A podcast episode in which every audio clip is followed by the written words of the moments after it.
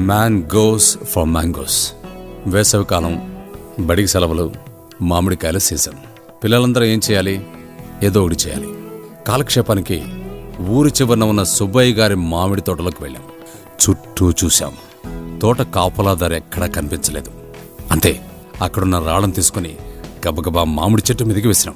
రాలిన కాయల్ని ఏరుకుని తింటే బా ఎంత పుల్లగా ఉండేవో తెలుసా? అలా అరుపులు కేకలు ఒకరినొకరు తోసుకుంటూ చెట్టు మీదకు రాళ్ళు వేసడం. ఇవన్నీ కూడా పుల్లని మామిడికాయలు తినడం కోసం. ఆ ఆనందమే వేరు. అదే ఇప్పుడు మాల్స్లో కార్డ్ స్వైప్ చేసి మామిడికాయలు కొనుక్కోవాల్సి వస్తోంది.